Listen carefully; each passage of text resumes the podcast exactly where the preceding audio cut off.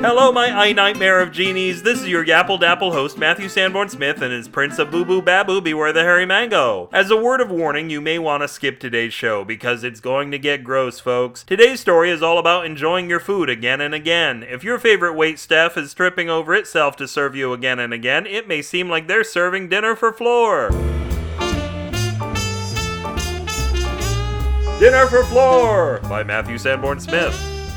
Charlie loved his dog Bowser, and Bowser loved him. But don't think Charlie didn't notice that Bowser seemed to love everyone else as well. His dog was mankind's best friend. Charlie was a jealous master, but he wasn't cruel. Try as he might, he couldn't take out his hurt feelings and rage on his dog. He drowned his sorrows in drink instead. Then he redrowned them in alcohol. Once his toxicity had reached intolerable levels, he had himself dragged home where he puked on his floor and passed out. Charlie awoke hours later to find that Bowser had just arrived home after a debaucherous night of licking other people's hands and was now eating Charlie's vomit. It was particularly disgusting as the vomit had been there all night and was cold now. But if his dog was going to eat it anyway, Charlie might as well streamline the process. From that night on, he took Bowser to the bars with him so he could throw up just about anywhere and have it cleaned up before the bouncers threw him out. He bought a little orange vest for Bowser and wrote Service Dog on it in permanent marker. A strange thing happened when Charlie threw up that night. First of all, he blew his chances with his Tinder hookup and owed her a new pair of shoes. But secondly, it wasn't only Bowser that feasted on his regurgitated garbage fries. Other dogs had wandered in off the street to get a taste for themselves. And this happened every night after. Strangely, Bowser didn't seem jealous of all the other dogs giving Charlie so much attention, but maybe dogs weren't like that.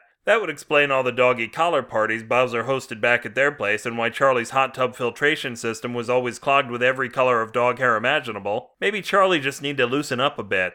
Or maybe not.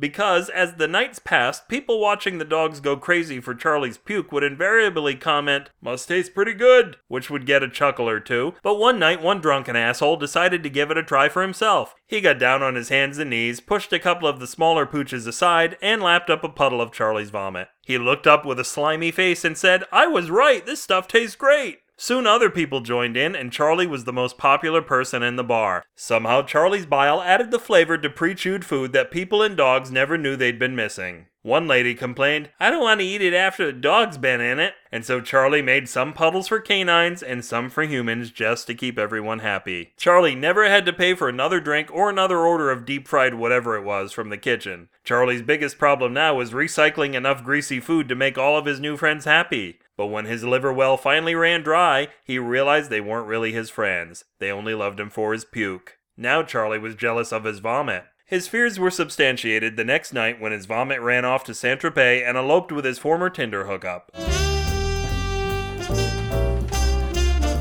If this story drank you under the table, you should consider marrying it, and other friendly tales at the website of the vomit, bewarethehairymango.com. Sit squishily in the comments for this post or mail and email me, and we'll save up our milk money at Matthew at bewarethehairymango.com, or describe how we smell after the Big Cantaloupe Festival at bewarethehairymango at gmail.com. Whenever we fail to get something across, the SF and SF signal stands for Sunken Ferry, after the boat that was inspired by the little engine that could learned that it couldn't. Oh wait, I spelled ferry wrong. I'm afraid Oberon is dead, everyone. Look what you've made me do. I've tweeted all over myself. Follow me at twitter.com slash upwithgravity, and together, as God is my witness, will get me changed out of these pants. Alright, I'll be the first to admit that I hardly ever visit bewarethehairymango.tumblr.com anymore. Well, maybe the fourth to admit it, but I do go there once in a while, and since you've never been, there'll be a bunch of new to you jazz. I'm sure you'll find something terribly entertaining there, if you've got absolutely nothing else to look forward to in life. I think you'll agree that giving me a few dollars of your money is better than giving it to a big corporation or government government. I'm not saying don't pay any of your bills, I'm just saying don't pay a small part of one bill. This podcast glad hands sheeple 24 7, so has no time to do anything else, which is okay because it's actually forgotten at this point that it was running for office and wouldn't know what to do if it ever won, but damn those strange hands feel so sweet, like an electrically warmed Creative Commons Attribution Non Commercial Share like 4.0 international license.